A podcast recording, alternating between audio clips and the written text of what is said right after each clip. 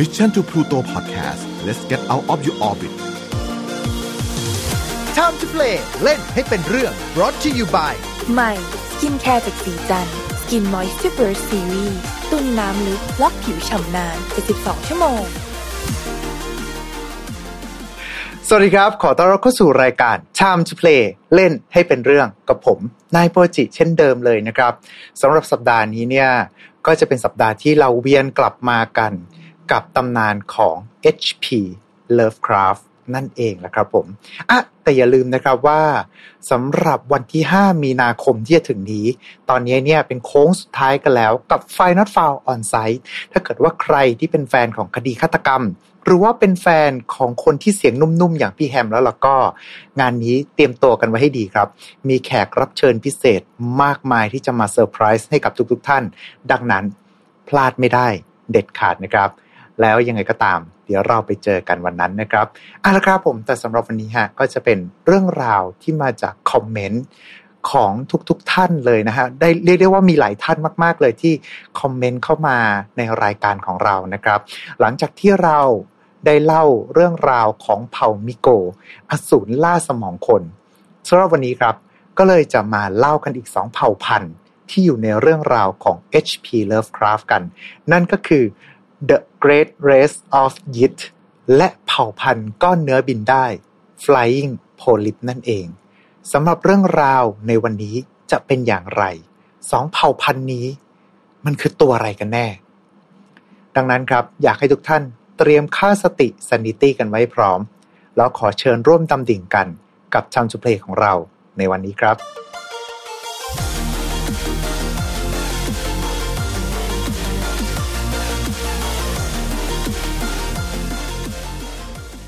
เอาละครับ และสำหรับรายการของเราในวันนี้ในเมื่อเป็น HP Lovecraft แล้วนะครับ ก็ต้องขอเชิญครับ เรียกได้ว่าเป็นพิธีกรร่วมของเรา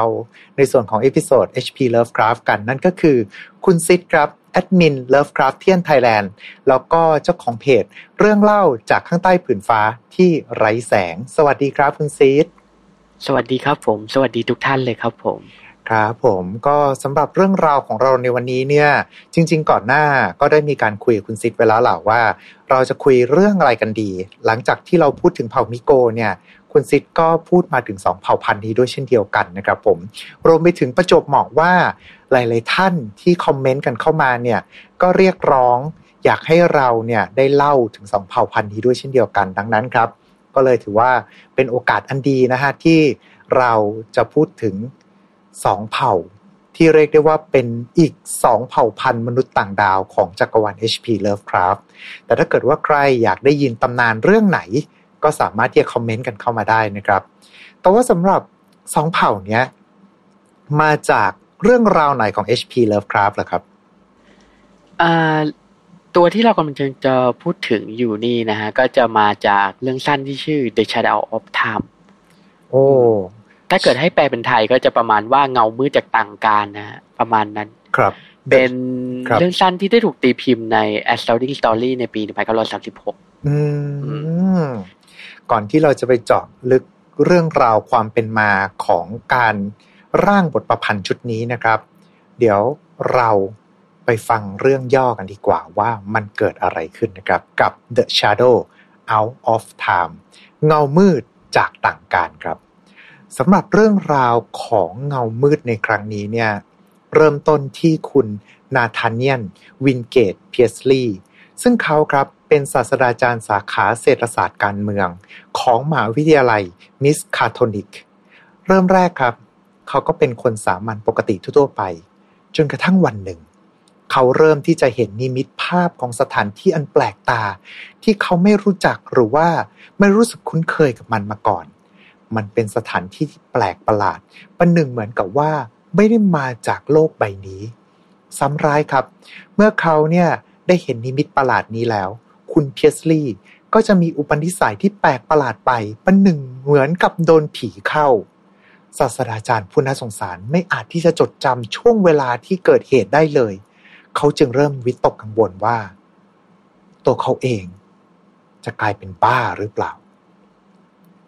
ศาสตราจารย์เพสลีย์ครับ เริ่มที่จะศึกษาในเรื่องราวของโบราณคดีมากขึ้น เป็นเพราะว่าเขาเห็นนิมิตประหลาดเหล่านั้นแหละครับ เขาต้องการที่จะศึกษาหาข้อมูลที่เกี่ยวข้อง เพื่อที่เขาจะได้พิสูจน์ว่าตัวเขาเองเนี่ยไม่ได้เป็นบ้านะ และเมื่อศึกษาไปเรื่อยๆ มันทำให้พบว่า ไม่ได้มีเขาคนเดียวครับ ที่กำลังเผชิญกับภาวะนี้อยู่ มีหลายคน ที่กลายมาเป็นเพื่อนร่วมชะตากรรมกับเขา อีกทั้งเขายังได้รับรู้เรื่องราวของเผ่าพันธุ์โบราณ ที่ถูกเรียกว่า เผ่าพันธุ์อันเก่าแก่แห่งยีสต์หรือว่า the Great Race of Yeast หรือบางท่านอาจจะเรียกว่า ชาวยิทเทียนนั่นเองสำหรับพวกยิทเทียนครับ เป็นเผ่าพันธุ์อันทรงปัญญา และก็เก่าแก่ เคยอาศัยอยู่บนโลกใบนี้เมื่อประมาณ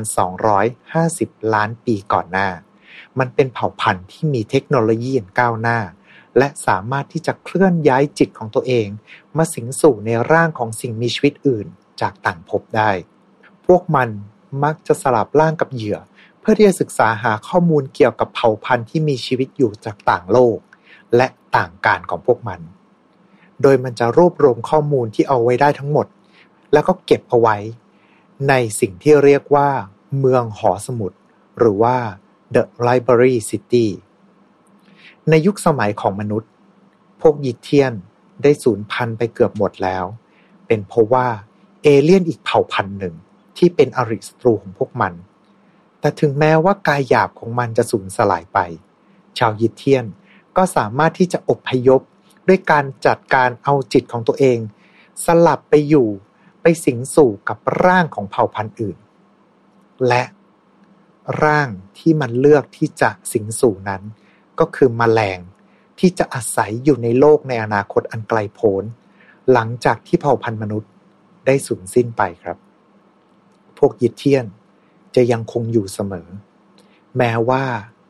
อารยธรรมของมนุษย์ จะหายไปแล้วก็ตาม และนี่ก็คือเรื่องราว เงามืดจากต่างการนั่นเองนะครับสำหรับตัว The Shadow Out of Time เนี่ยเป็นผลงานชิ้นประมาณเท่าไหร่ของของทางคุณเลิฟคราฟล่ะครับ อืม The Shadow of Time เนี่ยนะฮะ ก็จะจะให้กินแบบนิยายวิทยาศาสตร์หน่อยนะใช่ป่ะอืมจะสังเกต อืม จะให้อารมณ์แบบวิทยาศาสตร์หน่อย ก็จะถูกตีพิมพ์ในนิตยสารรวมเรื่องสั้นแนววิทยาศาสตร์นั่นแหละ ก็คือ Astounding Story ครับ โดย ตัวเนื้องานเนี่ย ถูกตีพิมพ์ในปี 1936 อืม อืม ก็คือหลังจากไอ้นี่แล้วล่ะ หลังจาก At the Mountain of Madness ก็คือหลังเรื่องสั้นหลาย ๆ เรื่องอะที่เราได้เล่าไปครับไอ้เรื่องนี้ก็อยู่ลำดับเกือบจะท้ายๆแหละอืมโดยคุณเลิฟคราฟเนี่ยก็ได้เขียนขึ้นในปีประมาณปีสามสี่สามห้าเนี่ยหนึ่งพันเก้าร้อยสามสิบสี่หนึ่งพันเก้าร้อยสามสิบห้าครับ โดยไอ้เรื่องสั้นเรื่องเนี้ยก็จะถูกจดจำเพราะมันมีเอเลี่ยนที่ค่อนข้างจะประหลาดอะสองเผ่าพันธุ์ครับ นั่นก็คือพวก จีเทียนก็คือ The g a t e l a y of East แล้วก็ไอ้พวกติ่งเหนือปิ่น ก็ในภาษาอังกฤษจะใช้คำว่า Flying Polyp ครับ ก็เป็นเรื่องสั้นที่ค่อนข้างจะมีไอเดียค่อนข้างจะล้ำอยู่นะสำหรับสมัยนั้นไอการแบบว่าส่งย้ายจิตข้ามเวลาข้ามภพเนี่ย มาสิงสู่อยู่ในร่างมนุษย์เนี่ย คือถ้าเกิดว่าเป็นยุคนี้สมัยนี้เนี่ย ถ้าเกิดว่าเราพูดสไตล์อย่างนี้มันก็ ค่อนข้างที่จะเจอวรรณกรรม หรือว่าเจอสื่อต่างๆ ที่มีความใกล้เคียงกันสูงมากอยู่แล้วถูกไหมฮะแต่ว่าสำหรับในยุคนั้นเองเนี่ยเรียกได้ว่าเป็นอะไรที่ค่อนข้างใหม่เลยทีเดียว อืม เป็นอะไรที่ค่อนข้างใหม่แล้วก็แปลกพอสมควรเลย ครับ อืม ซึ่งสำหรับตัวเองตัวเรื่องราวนี้ถ้าเกิดว่าเรามาดูกันแล้วเนี่ย จากข้อมูลที่ผมไปหามา น่าจะเป็นเรื่องท้ายๆ น่าจะเป็นเรื่องรองสุดท้ายของทาง HP Lovecraft เลยก็ว่าได้ถูกไหมครับ ผมถ้าเกิดผมจำไม่ผิดนะ ก็น่าจะอืมเป็นแบบว่าช่วงปลายนี่แหละว่าช่วงปลายก่อนที่เขาจะแขวนปากกาเลยครับ ซึ่งถ้าเกิดนับกันแล้ว เราจะสังเกตได้ว่าฝั่งของ HP Lovecraft งานช่วงยุคหลังๆ มาจะมีความแนวไซไฟสูงมาก อาจจะเป็นเทรนด์ในยุคนั้นหรือเปล่าหรือว่ายังไง ต้องว่าคุณเลิฟคราฟเนี่ยเขาเขียนเริ่มจะอยู่มือแล้วมากกว่า ครับ อืม ก็คือในช่วงแรกๆเนี่ยมันจะมีความเป็นแฟนตาซีใช่ไหมแล้วบางทีก็จะออกแบบสยองที่ให้อารมณ์โกธิกหน่อยอืมแต่ผลงานหลังๆอาจจะสังเกตหลังจาก The Color of Space มา หรือว่าอย่าง At the Mountain of Madness เนี่ย มันจะเริ่มกลายเป็นโบราณเน้นเรื่องโบราณคดีเน้นเรื่องวิทยาศาสตร์ คือมันเริ่มจะกลายเป็นสิ่งที่ไม่ใช่แบบว่าพูดผีปีศาจเหมือนอืมวรรณกรรมยุคเก่าแหละ มันเริ่มจะกลายเป็นเอเลี่ยนจากต่างโลกแหละครับ คือภาพของการ์ตูนลูมิตอนเนี่ย มันจะเริ่มชัดแหละอืมมันไม่ใช่เริ่มชัดแหละมันชัดเลยแหละ โดยเฉพาะใน The Shadow of Time เนี่ย จะมีการเล่าเรื่องเกี่ยวกับอ่าพวกเอเลี่ยนอะที่มาจากต่างโลก แล้วก็มาอาศัยอยู่ในโลกในยุคบรรพกาลครับอืมแล้วก็จะอยู่อ่าแล้วมันแล้วไอ้พวกเนี้ยก็จะอยู่ต่อไปถึงแม้ว่ามนุษย์จะสูญสิ้นไปแล้ว คือมันก็เป็นแนวคิดแบบยังไงดีอะแนวคิดแบบ cosmic horror อะอืมค่อนข้างที่จะชัดเลย ครับ เรื่องซึ่นี้งก็เลยทำให้ไอ้เรื่องไอ้เรื่องสั้นเรื่องเนี้ยจะได้รับการยอมรับว่าเป็นเรื่องสั้นที่ดีที่สุดเรื่องหนึ่งของคุณเลยครับ เพราะมันถูกเขียนขึ้นช่วงแบบว่าปลายๆเนี่ยปลายๆอาชีพของเขาแหละซึ่งโอเค ก็ถือได้ว่าเป็นผลงานช่วงท้ายๆบั้นปลายชีวิตของเขาแล้วล่ะสำหรับเรื่องราวนี้นะครับ แต่ถ้าเกิดว่าพูดถึงเรื่องของสองเผ่าพันธุ์นี้บ้างดีกว่าสำหรับอืมเผ่าพันธุ์ทั้งสองนั่นก็คือ the race of the great race of Yit ถูกไหมอืม ใช่ใช่อ่าโดยปกติหรือว่าจะเรียกสั้นๆว่ายีเทียนก็ได้ ครับผม กับอีกอันหนึ่งก็คือไอติ่งเนื้อบินได้ก็คือ flying polyp อืมสำหรับสองใช่เผ่าพันธุ์นี้มันเป็นยังไงอะคุณ เดี๋ยวเรามาเริ่มที่ยีเทียนก่อนดีกว่า เพราะผมครับชอบมันมากกว่าอืมก่อนก่อนที่เราจะไปเสีย sanity กันกับไอ้พวกติ่งเนื้อบิน โอเค พวกครับยีเทียนเนี่ยจริง ๆ แล้วอะมันก็ไม่ใช่สิ่งที่แบบว่าอาศัยถือกำเนิดเติบโตบนโลกเรานะอืมอืมอืม คือแรกเริ่มเดิมทีอะมันเป็นเอเลี่ยนที่อาศัยอยู่ในเอกภพอันห่างไกลเลย ที่ไหนไม่รู้ครับ แล้วก็รูปรูปลักษณ์ไอ้ต้นกำเนิดของมันเนี่ยเราก็ไม่รู้ว่าจริง ๆ แล้วอะไอ้รูปโฉมของมันเนี่ยจริง ๆ มันหน้าตาเป็นยังไง อืมแต่มันอพยพมาถึงโลกเราด้วยการย้ายจิตอ้าวอืมคือไม่ได้มาคือมาเป็นร่างไม่ได้บินมาแบบมิโกอะไรอย่างงี้ไม่ใช่อย่างนั้น เออ ไม่ใช่ คือมันไม่ได้นั่งยานอวกาศมาหรือไม่ได้บินมา คือมันย้ายจิตของมันน่ะมาครับสิงสู่ในสิ่งมีชีวิตดึกดำบรรพ์ที่อยู่บนโลกของเรา อืมอืมก็คือพูดกันง่ายๆ คือไอ้พวกคือไอ้พวกเนี้ยเวลามันจะแบบว่าจะอพยพย้ายถิ่นฐานอะไรอย่างเงี้ย มันก็ปล่อยร่างเดิมของมันเอาไว้ที่นั่นเนี่ยครับ แล้วมันก็ย้ายจิตของมันมาอย่างเดียว มาสิงสู่อยู่ในร่างใหม่แค่นั้นเอง อืมนี่มันเป็นคอนเซปต์ก่อน remote control ปะเนี่ย อ่า remote controlี่จะมาช่วงของคุณเทสลานิโคลาเทสลาก็น่าจะก่อนหน้านั้นแหละ คุณเทสลานี่ก็ประมาณช่วงต้นศตวรรษที่ยี่สิบไอ้นี่ก็ครับมามาทีหลังหน่อยหนึ่งอืมดูมีโอเคความแบบว่ามีการถ้าเกิดว่ามายุคเนี้ยเราจะเราเรียกว่าอะไร hacking อะไรอย่างงี้ หรือไม่ก็แบบเออโดรนประมาณนนั้นนะเออคล้าย ๆ แบบว่าไงดีอะคล้าย ๆ แบบว่ามามา hack มา hacking สมองแล้วก็สวมร่างเลยประมาณนั้นแหละ เป็นคอนเซปต์ที่มาก่อนกาลมากโดยไอ้ร่างที่ยีเทียนเนี่ยได้ใช้บนโลกอะ่ะ มันจะเป็นอะไรที่ค่อนข้างจะจินตนาการตามยากอยู่นะ คือมันจะเป็นบางสิ่งที่มีมีมีลักษณะคล้ายโคนโคนคว่ำๆอ่า เป็นอืมเป็นเหมือนกับเป็นถ้วยคว่ำอะไรประมาณนี้ เออ คิดถึงไอ้โคนไอติมก็ได้ แล้วก็ครับคว่ำลงอะประมาณนั้นนะเหมือนกันเลย แล้วมันจะสูงประมาณสิบฟุตสิบฟุตนี่ก็ประมาณสามเมตร ครับอืม แล้วก็อืมไอ้รูปร่างที่มีลักษณะคล้ายโคนของมันใหญ่ๆเนี่ยก็จะมีระยางสีสายยื่นออกมาจากล่าง อืม อืม โดยไอ้ระยางสองสายเนี่ย ก็จะไอเนี่ย ไอ้สองสองจากสี่เนี่ย สุดที่ส่วนปลายเนี่ยมันก็จะมีกล้ามคล้ายกับพวกปู ครับ เออลองจินตนาการดูนะมันจะมีกล้ามปูติดอยู่ที่ปลายระยางอย่างเงี้ยแล้วก็จะส่งเสียงคิกๆได้เพื่อสื่อสารกัน อือืมมมัน มันอาจจะมีปากหรือว่ามันอาจจะมีความสามารถเอ่อเทเลพาธีนะ แต่บางทีเวลาสื่อสารกันเนี่ยมันก็จะใช้ไอ้กล้ามปูเนี่ยส่งเสียงคิกคิกคิกคิกเนี่ยอ่าไม่ในได้บางทีเพื่อสื่อสารกัน ไม่ได้ใช้อ่าไม่มีการโปรเจกต์เสียงออกมา แต่ว่าใช้เป็นกล้ามก็แก๊กก็แก๊บอืมอะไรอย่างนี้ไปแทน เออ ประมาณนั้น คือมันอ่าอาจจะมีแบบเทเลพาธีก็ได้นะครับแต่เพคือราะมันเป็นสิ่งมีชีวิตที่แบบว่าละล้ำยุคไปแหละคือในเมื่อมันอุตส่าห์ย้ายจิตไป สิงสู่คนอื่นได้ ก็แปลว่าจริง ๆ แล้วมันก็ควรที่จะอย่างนี้ได้หรือเปล่าวะอืมก็ประมาณนั้นแต่บางทีแบบว่าอาจจะไม่มีอุปกรณ์ติดตัวอย่างเงี้ยก็ใช้คลิกคลิกคลิกคลิกเอาละกันประมาณเนี้ยแหละ ครับผอืมมแล้วก็มันจะมีปลายที่ปลายรยางค์อันหนึ่งอันที่สามเนี่ยก็จะมีอวัยวะประหลาดที่คล้ายกับออร์แกน ไอ้เครื่องดนตรีออร์แกนอะไอ้ที่เป็นหลอดๆอะอ่าอ่าอ่าเอ่อไอ้โดยไอ้อวัยวะเนี่ยก็จะเป็นอวัยวะสำหรับดื่มกิน ครับ อืมมันก็จะใช้วิธีดูดเอาแบบดูดอาหารอย่างเงี้ย คือไอ้พวกเนี้ยจะไม่กินแบบว่าของที่เป็นของแข็ง มันจะกินแต่ของเหลวอย่างเดียวอืม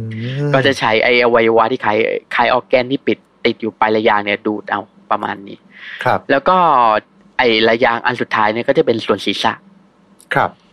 โดยพวกโดยเอ่อโดยพวกยีเทียนเนี่ยก็จะแบบว่าน่ารักโมเอโมเอหน่อย ก็จะมีสามตาใหญ่ นั่นเรียกน่ารักติดอยู่เหรอฮะๆเอ้ย ผมว่าก็น่ารักนะพวก Great Race of Yith เนี่ยอืมผมนี่มันก็คนจะมีหารูปไปด้วยนี่ผมดูแล้วรู้สึกว่าเพราะว่ารสนิยมคุณแปลกๆแล้วนะ เออ มันก็จะมีส่วนหัวแหละคล้ายๆส่วนหัวแหละแล้วก็จะมีตาสามตาที่กลมๆใหญ่ๆติดอยู่ประมาณนี้ เนี่ยก็คือจะเป็นหน้าตาโดยคร่าวๆของพวกยีเทียนที่ใช้ คือเป็นร่างที่มันอาศัยอยู่บนโลกอะ่ะ ครับ อืม โดยไอ้ร่างที่มันใช้อยู่เนี่ยก็อาจจะเป็นสิ่งมีชีวิตดึกดึกดำบรรพ์ที่อืมมันย้ายจิตมาสิงสู่ คือไม่ใช่แบบว่าร่างที่แบบว่ามาจากต่างโลก อืมแปลแต่ว่าเป็นสิ่งมีชีวิตบนโลก แปลว่าร่างที่แท้จริงของมันก็ไม่มีใครรู้อยู่ดีว่ามันหน้าตาอย่างไง ถูกไหมใช่ ใช่เพอไอเนี่ยมันก็ทิ้งร่างเดิมไปที่ดาวไงแล้วมันก็ลงจิตมาสิงสู่เฉยซึ่งไอๆเพสิ่งราะฉะมีนั้นชีวิตที่เราถูกเราก็ไม่รู้เลยว่า หน้าตาจริงๆอะมันเป็นยังไง แต่ไอหน้าตาที่เราคุ้นๆกันเนี่ยที่มีเป็นภาพวาดอะไรเงี้ย คือเป็นสิ่งมีสิ่งมีชีวิตบนโลกที่มันมาสิงสู่อืมเพราะว่าตอนเนี้ยเวลาตอนที่เข้า Google แล้วเราเซิร์ชคำว่า The Great Race of Yeast เนี่ย เราก็มักจะเห็นหน้าตาเหมือนเจดีระยางอ่ทรงกวยความอะไรก็ไม่รู้ ถ้าเกิดบอกว่าอืมกรวยความเนี่ยผมไปนึกถึงแบบพวกเจดีตามวัดอะไรเงี้ย เป็นหลักเลยนะฮะ ซึ่ซึ่งงมันใช้อะไรว่าเนี่ยต้องโคนความสิใช่ไหมโคนเออทรงโคนเอ่อทรงกรวยทรงโคนคว่ำประมาณนี้ อืม ซึ่งสำหรับตัวเผ่าพันธุ์เนี้ย แล้วมันมันเข้าไปสิงสู่คนอื่นทำไมอะคุณ อืม ก็ไอ้พวกยีเทียนเนี่ย มันจะจริง ๆอะมันเป็นสิ่งเอเลี่ยนที่รักสงบนะครับ คือมันจะไม่ค่อยชอบทำสงคราม แต่มันจะเป็นเผ่าพันธุ์ที่มีความสงสัยใคร่รู้ค่อนข้างสูงอะ อืม ก็แบบว่าเป็นพวกแบบว่าคล้ายๆพวกนักศึกษา พวกนักวิทยาศาสตร์อะไรอย่างเงี้ยจะพวกยีเทียนจะเป็นพวกนั้น คือมันจะชอบแบบว่าย้ายจิตอะ ของตัวเองมาสิงสู่ในสิ่งมีชีวิตอะอืม ต่างภพต่างเวลา คือบางทีมันก็ไปอดีต บางทีก็ไปปัจจุบัน บางทีก็ไปต่างดาวเลย บางทีก็ข้ามเอกภพไปเอกภพใกล้ๆอย่างเงี้ยอืมเพื่อที่จะศึกษาเกี่ยวกับเผ่าพันธุ์ต่างอืมๆคือคือต้องบอกก่อนว่า ไอ้จิตที่มันที่มันย้ายไปสิงสู่เนี่ย ไอ้เจ้าของไอ้ล่างไอ้จิตอะที่เป็นเจ้าของร่างอะก็จะถูกส่งกลับมาสิงสู่ในร่างของมันนะครับ อืมคือมันสลับสองฝั่งไง ก็คือสลับกันโดยไอ้พวกไอ้ไอ้พวกจีเทียนนะที่ย้ายจิตไปสิงสู่อะร่างของเขาอะก็จะพยายามศึกษา ก็พยายามศึกษาการใช้ชีวิตอย่างเงี้ยว่าหลักการทำงานร่างกายเนี่ยมันเป็นยังไง แล้วก็มีวิถีชีวิตวัฒนธรรมเป็นยังไงอืมในขณะเดียวกันนะไอ้จิตของเจ้าของร่างที่เป็นเหยื่อเนี่ย ก็จะติดอยู่ในร่างยีเทียน แล้วก็จะถูกสอบสวนอืมคือก็ไม่ชงสอบสวนแบบป่าดเถื่อนหรอก คือ พวกยีเทียนมันก็เป็น สิ่งมีชีวิตที่ค่อนข้างจะรักสงบไปแหละครับแต่คือเหยื่อพวกนี้ก็แบบว่ายังไงเดียก็มีอิสระพอสมควร แต่ในระหว่างที่ยังอยู่ในร่างยีเทียนเนี่ยก็จะถูกพวกยีเทียนด้วยกันเนี่ยสอบสวนเหมือนกัน โดยพวกยีเทียนเนี่ยก็จะเอาข้อมูลทั้งหลายเนี่ยมามาบันทึก แล้วก็เขียนเก็บรักษาไว้ คือเราก็ไม่รู้หรอกว่ามันเขียนหรือว่าทำเป็น Data เก็บข้อมูลอะไรอย่างเงี้ย อยู่ในสิ่งที่เรียกว่า Library City ก็คือครับเป็นคล้ายๆแบบว่า ผมจินตนาการเอาว่ามันน่าจะคล้ายๆ แบบหอสมุดใหญ่ๆอะ หรือว่าเป็น Data Center ใหญ่ ๆ ประมาณเนี้ยอืม อืมโดยพวกจีเทียนเนี่ยก็จะไปศึกษาทุกชีวิตเลย ที่มีอยู่ในเอกเอกภพเนี่ยแล้วก็รวบรวมข้อมูลทั้งหมดเนี่ยเอาไว้ที่นี่ เป็นเผ่าพันธุ์ที่พยายามจะทำวิกิพีเดียนั่นเองนะฮะ อืม เออ จะว่าไปมันก็คล้ายๆ แบบว่านักนักเขียนวิกิพีเดียประมาณนั้นนะพวกยีเทียน จริงๆก็ถือว่าเป็นเผ่าพันธุ์บัณฑิตได้ป่ะ เออ ประมาณนั้นนะเป็นพวกนักปราชญ์อะอ๋ออะแต่ว่าที่ตามเนื้อเรื่องที่ที่อยู่ในตัว The Shadow of Time เนี่ยครับ ก็คือบอกอืมว่าพวกเนี้ย มันมันสูญพันธุ์ไปหมดแล้ว อย่างนั้นเหรอ คือต้องอธิบายก่อนตามทำลายเวลานะ เพื่อไม่ให้สับสนนะฮะครับคือพวกเอ่อเกสเลตอ f จิตเนี่ยพวกจีเทียนเนี่ยมันมาถึงโลกเมื่อประมาณสองร้อยสองร้อยกว่าล้านปีก่อน อ่านะซึ่งซึ่งไอการที่บอกว่ามาถึงโลกเนี่ยก็คือมาในรูปลักษณ์ของเออในรูปทรงจิตมาทรงจิตมาสิงสู่อยู่อ๋อในร่างที่มาร่างสิ่งมีชีวิตที่มันใช้อยู่ในปัจจุบันเนี่ย ครับ ก็นะคือเมื่อประมาณพสองร้อยล้านปีก่อน ซึ่งคุณซิดเองก็จะบอกว่าไอ้ร่างที่เป็นรูปกรวยคว่ำเนี่ย ไอ้รูปเจดีย์เนี่ย แล้วก็มีหลายอย่างเนี่ยก็คือจริง ๆ ก็ไม่ใช่ร่างที่แท้จริงของมัน ดังนั้นใช่ภาพไม่ใช่ร่างที่แท้จริง อ่า ภาพที่เราเอามาประกอบทั้งหมดนี้ก็คือจะเป็นภาพที่เป็นร่างของสิ่งมีชีวิตที่อืมยีเทียนมันมาสิงสู่ ซึ่งไอสิ่งมีชีวิตหน้าตาเป็นเอ่อเจดีย์นี้ก็คือสิ่งมีชีวิตที่เคยอยู่บนโลกนี้มาก่อนประมาณนี้ถูกไหมฮะใช่ก็คือเป็นคล้ายๆ สิ่งมีชีวิตดึกดำบรรพ์นั่นแหละ ครับ อืมอะเออ ต้องอธิบายเพิ่มนิดนึงว่าไอ้ร่าง ไอ้ร่างที่มันไอ้พวกยีเทียนอาศัยอยู่อะที่เราเห็นในรูปเนี่ยจริง ๆ มันก็ออกแนวพืชเหมือนกันนะอืมคือมันก็ไม่เชิงว่าจะเป็นแบบว่าสิ่งมีชีวิตอย่างไดโนเสาร์อะไรอย่างนี้ มันจะมีแบบว่าหนักไปทางพวกพืชมากกว่า เพราะมันจะไม่มีเพศแล้วก็มันจะมีอายุที่ยาวนานมากครับ อือืมๆแล้วก็จะสืบพันธุ์ในการด้วยการใช้เมล็ด ครับ อืมไอ้นี่คืออธิบายเพิ่มเติมนิดนึงเมื่อกี้ผมลืมไปครับ โดยไอเนี่ยโดยพวกจีเทียนเนี่ยก็จะอาศัยอยู่ประมาณเป็นช่วงเวลาประมาณสองร้อยล้านปีก่อนอย่างเงี้ยแล้วก็อาศอ่าอาศัยอยู่ต่อเนื่องมาประมาณหลายล้านปี แล้วก็สูญพันธุ์ไป ครับ แต่คือต้องบอกก่อนว่ามันไม่ได้แบบว่าสูญพันธุ์ตายหมด ตายหมดอยู่ในช่วงเวลานั้นนะคือก่อนที่พวกมันน่ะ จะถูกกวาดล้างอืมมันก็ได้ส่งจิตอะข้ามไปสู่อนาคตอืม คือส่งจิตจากอดีตการเนี่ย ข้ามยุคของเราไปสู่อนาคตเลย ครับ โดยในอนาคตที่ว่าเนี่ยก็คืออนาคตอันห่างไกลมากๆแหละ คือโดยที่มนุษย์เนี่ยไม่เหลืออยู่บนโลกแหละ อืมคืออารยธรรมมนุษย์เนี่ยล่มสลายทั้งหมดแล้วพวกยีเทียนเนี่ยก็จะสีสู่อยู่ในร่างของแมลง ครับ ที่เหลือรอดอยู่ในยุคนั้น แล้วก็อืมเริ่มค่อยๆก่อร่างสร้างอารยธรรมของตัวเองขึ้นมาใหม่อีกคนหนึ่งซึ่งในอนาคตอันไกลนั่นนะ ซึ่งที่บอกว่ากีเทียนโดนทำลายให้สูญพันธุ์ไปแล้วเนี่ย สมมุติบอกว่าไอ้ร่างร่างกรวยเนี่ย มันคือร่ามันงสูญพันธุ์ไปแล้ว เป็นร่างที่โดนสูญพันธุ์ไปแล้ว แต่แปลใช่ว่าเป็นตัร่างวที่สูญพันธุ์ไปแล้ว ตัวร่างจิตที่แท้จริงที่อยู่ที่ดาวแม่ที่อยู่ที่ Library City ก็คือยังอยู่ตรงนั้นอาจจะยังไม่ได้สูญพันธุ์อะไร เปล่าเปล่าคือมันคือมันส่งจิต ไอ้ก็คือว่ามันส่งจิตอะ จากอดีตอะไอ้ร่างจากร่างกลวยอะคือมันอาศัยพวกมันอะอพยพมาอยู่ในร่างกลวยใช่ไหมครับ แล้วก็ไอ้ร่างไอ้สิ่งมีชีวิตร่างกลวยของมันทั้งหลายเนี่ย ก็กำลังจะสูญพันธุ์อืมคือกำลังจะถูกทำลายล้างสูญพันธุ์มันก็เลยอพยพหนีไปเลย ก็เลยส่งส่งจิตของพวกมันทั้งหมดเนี่ยอพยพหนีไปสู่อนาคตเลยอืมอืมงงไหม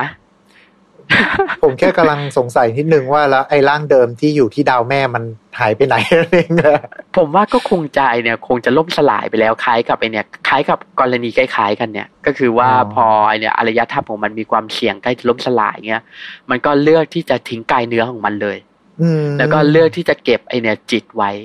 ครับ แค่นั้นครับอืมก็คือพยายามเก็บภูมิปัญญาของตัวเองเอาไว้อะในสภาพในรูปของจิตอะแค่แค่นั้น แต่ไอ้กายเนื้อเนี่ยก็คงพังพินาศไปพร้อมกับดาวเดิมของมันนั่นแหละ อืม I see I see อืมแล้วแล้วฝั่งของตัวยีเทียนที่ว่าเนี่ย อะในเมื่อบอกว่ามันพังทลายไป เพราะว่าโดนเผ่าพันธุ์ใดเผ่าพันธุ์หนึ่งเป็นคนจัดการทิ้งซะ แล้วเผ่าพันธุ์นั้นนั่นก็คือติ่งเนื้อบินได้ ใช่ Flying Polyp มันคืออะไรครับอืมต้องบอกก่อนว่าไอ้ไฟโพลิปเนี่ยที่เรารับรับรู้เนี่ย ข้อมูลของมันส่วนใหญ่เนี่ย ถูกเล่าผ่านมุมมองของพวกยีเทียน ครับ นะ โดยพวกยีเทียนเนี่ยก็จะยังไงดีอะมองไอ้พวกไฟอิงโพลิปพวกเนี้ยคล้ายๆกับพวกบุเอ่อบุกี้แมนอะอ่า แปลเป็นไทยนิดนึง ก็คือคล้ายๆ กับพวกแบบว่าอสูรที่แบบว่าไม่อยากจะเอ่ยถึงอสูรจะฝันร้ายหรือว่าพูดผีที่ไม่ที่พวกยีเทียนกลัว แล้วก็ไม่ค่อยอยากที่จะเอ่ยถึงมากมายนักสักเท่าไหร่ คือประมาณว่าอย่าทักเดี๋ยวของเข้าตัวประมาณนี้ เออประมาณแบบว่าคล้ายๆแบบว่าหลอดอ่อหลอดวอดโมอะประมาณนั้นนะอ่าครับผม อืม โดยไอ้ไฟไฟโพลิปเนี่ย เราจะมีข้อมูลเกี่ยวกับพวกมันเนี่ยน้อย เพราะมันเป็นเอเลี่ยน แต่เราก็พอรู้ว่ามันเป็นเอเลี่ยนอะที่เดินทางข้ามเอกภพมาจากที่ใดสักแห่งเหมือนกัน อืม อืม คือก็ไม่ใช่สิ่งมีชีวิตบนโลกเหมือนกันก็คือมันมาจากที่ไหนเนี่ย เราไม่รู้ อืม แต่มันเดินทางมาถึงโลกเนี่ย เมื่อประมาณก็หลายร้อยล้านปีก่อนครับ ก็เวเวลาไล่ๆกันกับไอ้นี่แหละ พวกยีเทียนนั่นแหละ แล้วก็ไอ้พวก Flying Polyp พวกเนี้ยดูเหมือนว่าจะมีภูมิปัญญาในระดับหนึ่งด้วย เพราะมันสามารถที่จะสร้างบ้านเรือนขึ้นมาได้ ด้วยหิน basalt อืมอืมหิน basalt นี่รู้สึกของไทยเขาจะเรียกว่าอะไรนะหินภูเขาไฟไอ้ดำหินดำๆอะ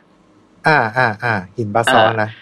เออ มันจะเป็นไอเนี่ย มันจะเป็นบุบุคลิกอย่างหนึ่งของพวก อ่า Flying Polyp เลย คือบ้านเมืองของมันอะ จะถูกมักมักจะถูกสร้างด้วยหินหิน basalt เป็นรูปหอคอย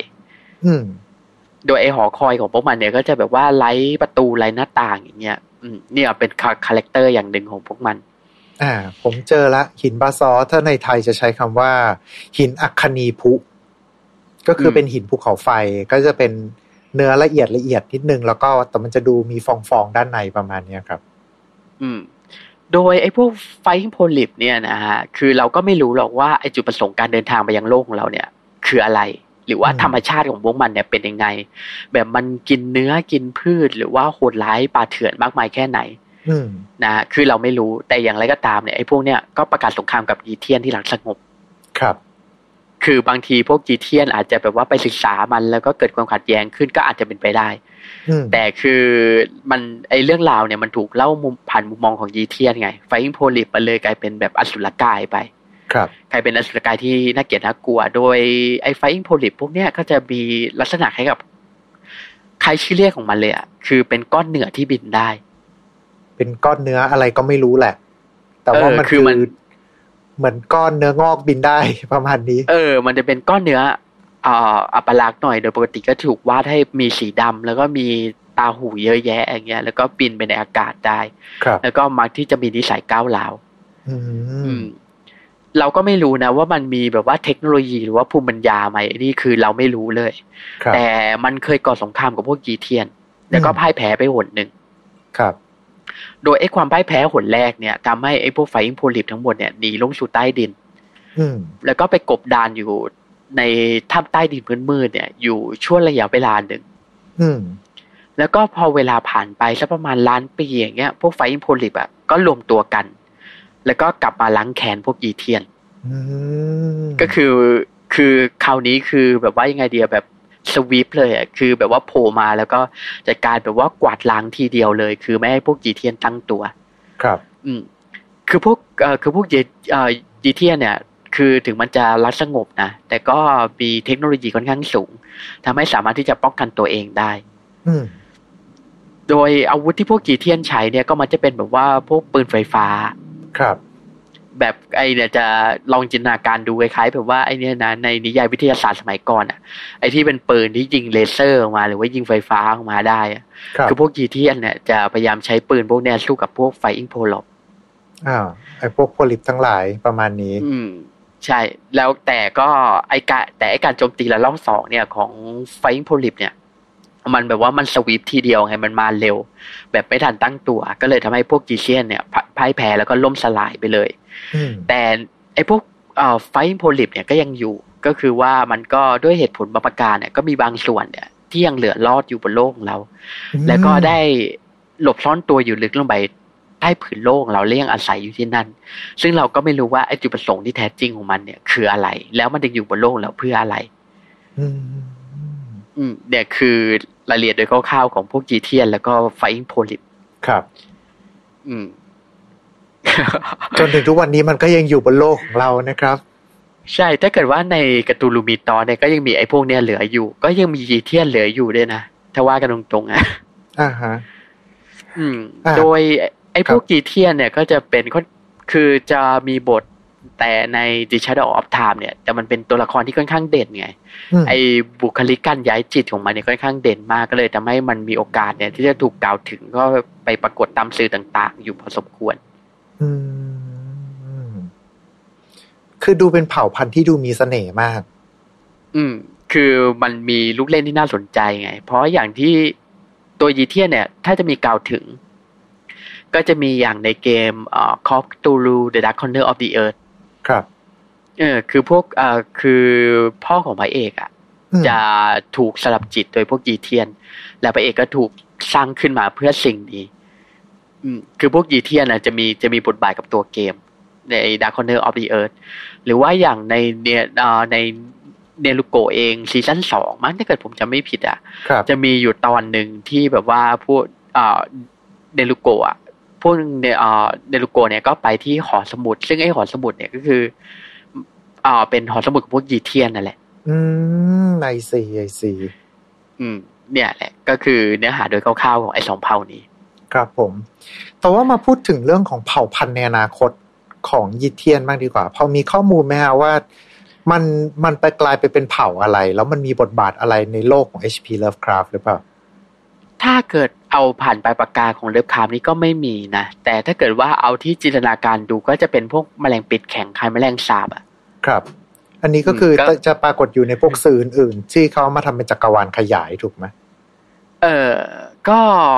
ผมไม่แน่ใจนะว่ามันจะมีสื่อสื่อเอ่ยถึงว่าว่ามันเป็นอนาคตที่ไกลมากอะครับไกลแบบว่าไกลแบบไม่เหลือมนุษย์แล้วอะอืมก็เลยคือแบบว่ามันก็ทำให้แบบว่าในยุคนั้นเนี่ย มันก็ไม่ค่อยมีใครที่จะเขียนถึงสักเท่าไหร่เพราะโดยปกติอะเวลาเราเป็นนักเขียนใช่ไหมเราก็จะเขียน โดยที่มีตัวเองเป็นมนุษย์อะอืม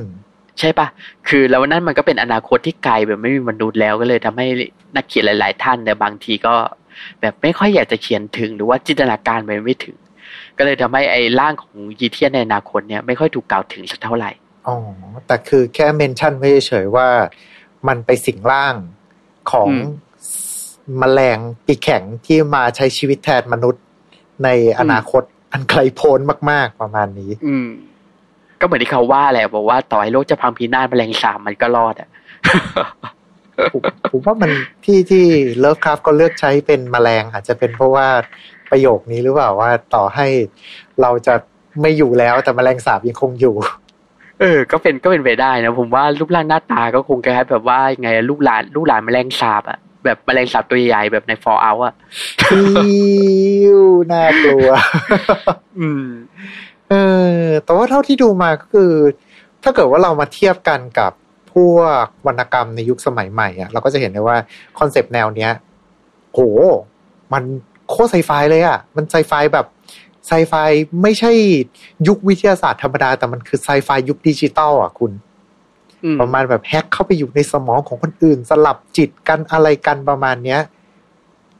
ผมว่าไอ้พวกยีเทียนเนี่ยมันจะออกแนวไอ้นี่บ้างว่าแบบว่านักวินักวิทยาศาสตร์สติเฟื่องอะ อืมฮึมอืมอารมณ์มันจะเป็นประมาณนั้นไง ก็ครับคือว่าเท่าไอเนี่ยทดลองทดลองทุกอย่างโดยไม่สนใจในผลกระทบอะมต่อให้ใครจะเดือดร้อนยังไง กูก็ไม่สนขอศึกษาไว้ก่อนประมาณนั้นนะผมว่าพวกยีเทียนมันจะมีบุคลิกประมาณนั้นไง คล้ายๆกับมนุษย์เวลาศึกษาเผ่าพันธุ์อื่นหรือเปล่า อืม ถามว่าคล้ายๆไหมผมว่าคา character ของพวกยีเทียนเนี่ยคือ มันจะไม่สนใจในเชิงอะอนุรักษ์เหมือนมนุษย์เลย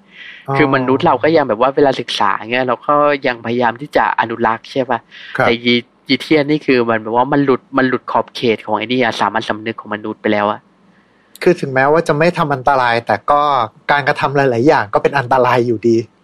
อืม คือเราก็พูดได้เต็มปากว่าคนที่ถูกมันแบบว่าสลับจิตมันก็คือเหยื่ออืมพูดได้เต็มปากเลยว่าคือเหยื่อ ไอซีฮะ ซึ่งอาจจะเป็นเป็นเป็นแรง เรียกได้มาว่าเป็นเหมือนกับ แรงบันดาลใจในเรื่องราวของนั่นหรือเปล่า เป็นแรงบันดาลใจในเรื่องราวของว่า ถ้าเป็นนักวิทยาศาสตร์สมัยก่อนเขาอาจจะแบบ มีความปราณีที่น้อยกว่านี้อืม ก็เป็นไปได้นะ แต่คือต้องอธิบายเพิ่มนิดนึงว่า ยีเทียนพวกเนี้ยต่อให้มันจะแบบว่าแลดูมีอารยธรรมเป็นนักปราชญ์มีภูมิปัญญาสูง แต่มันก็ยังเป็นแบบบางสิ่งจากต่างโลกอยู่ดี ก็คือรูปแบบความคิดของมันเนี่ยก็ยังซับซ้อนแล้วก็เข้าใจเข้าใจถึงได้ยากมากกว่ามนุษย์อยู่ดี อืม อืม ก็เลยทำให้แบบว่าไงดีอะไอ้พวกยีเทียนพวกเนี้ยมันก็ยังเป็นบางสิ่งที่แปลกแยกในมุมมองของคุณ Lovecraft หรือว่าในมุมมองของตัวเอกอยู่ดี I see ครับ ต่อให้ I see มันจะมีหน้าตารูปลักษณ์น่ารักโมเอะน่ากอดก็ตามทีอืม ต่อให้จะดูน่ารักขนาดไหนก็ตามนะฮะอืมอืมเอาละครับ และนี่ก็น่าจะเป็นเรื่องราวของเราในวันนี้นะครับ กับสองเผ่าพันธุ์ที่เรานำมาเล่ากันนั่นก็คือ The Great Race of Yeast แล้วก็เจ้าก้อนเนื้อบินได้ Flying Polyp นั่นเองนะครับ วันนี้ก็ต้องขอขอบคุณ คุณซิดเป็นอย่างสูงเลยนะครับ ที่ได้นำข้อมูลดีๆ วันนี้มาฝากกันนะครับ ขอบคุณที่เชิญมาเช่นกันครับผม โอเคนะครับผมแล้วก็ยังไงก็ตามนะสำหรับทุกๆทท่านที่กำลังรับชมกันอยู่นะครับ ก็อย่าลืมนะครับว่าสุดสัปดาห์นี้เดี๋ยวเราจะได้ไปเจอกันแล้วนะฮะ ที่ True Digital Park 101 นะครับผมกับงาน File Not Found on Site นั่นเองนะครับผมใครที่เป็นแฟนคดีฆาตกรรม หรือว่าแฟนของพี่แฮมก็ห้ามพลาดเด็ดขาดนะครับ มีแขกรับเชิญพิเศษมากมาย เดี๋ยววันนั้นผมก็ไปด้วยอย่างแน่นอนก็ ไปเจอกันได้เลยนะครับยังก็ตามวันนี้ก็ต้องขอขอบคุณทุกทท่านที่ติดตามรับชมกัน แต่ถ้าเกิดว่าจะเป็นการไม่รบกวนเกินไปครับ อาจจะช่วยกันกดไลค์กดแชร์กด subscribe กด follow ตามช่องทางที่ทุกท่านกำลังรับชมหรือว่ารับฟังกันอยู่ แล้วถ้าเกิดว่าใคร มีเรื่องราวใดอาจจะเคยได้ยินมาเอ๊ะเรื่องนี้ของเลิฟคราฟหรือเปล่าหรืออะไรไงหรือเปล่าเนี่ยสามารถที่จะพิมพ์คอมเมนต์กันเข้ามาได้เลยนะครับยังไงก็ตามเนี่ยเดี๋ยวผมเองเนี่ยก็จะคุยกับทางคุณซิดแล้วก็เดี๋ยวจะหาข้อมูลมาเล่าให้กับทุกๆท่านฟังกันนะครับว่าเป็นยังไงกันบ้าง แต่ถ้าเกิดว่าจะให้สารภาพกันตามตรงคือ อยากให้ทุกๆทท่านเนี่ยมาช่วยกันคิดหน่อยว่าหัวข้อต่อไปควรจะเป็นอะไรกันดี แซวเล่นนะแซวเล่นนะ โอเค อย่างไรก็ตามวันนี้ขอบพระคุณทุกท่านมากครับ แล้วก็เอาไว้เจอกันใหม่โอกาสหน้า วันนี้ขอบคุณแล้วก็สวัสดีครับ Time to play เล่นให้เป็นเรื่อง Presented by สีจัน Skin Moisture Burst Series ตุนน้ำลึกล็อกผิวชำนาน72ชั่วโมง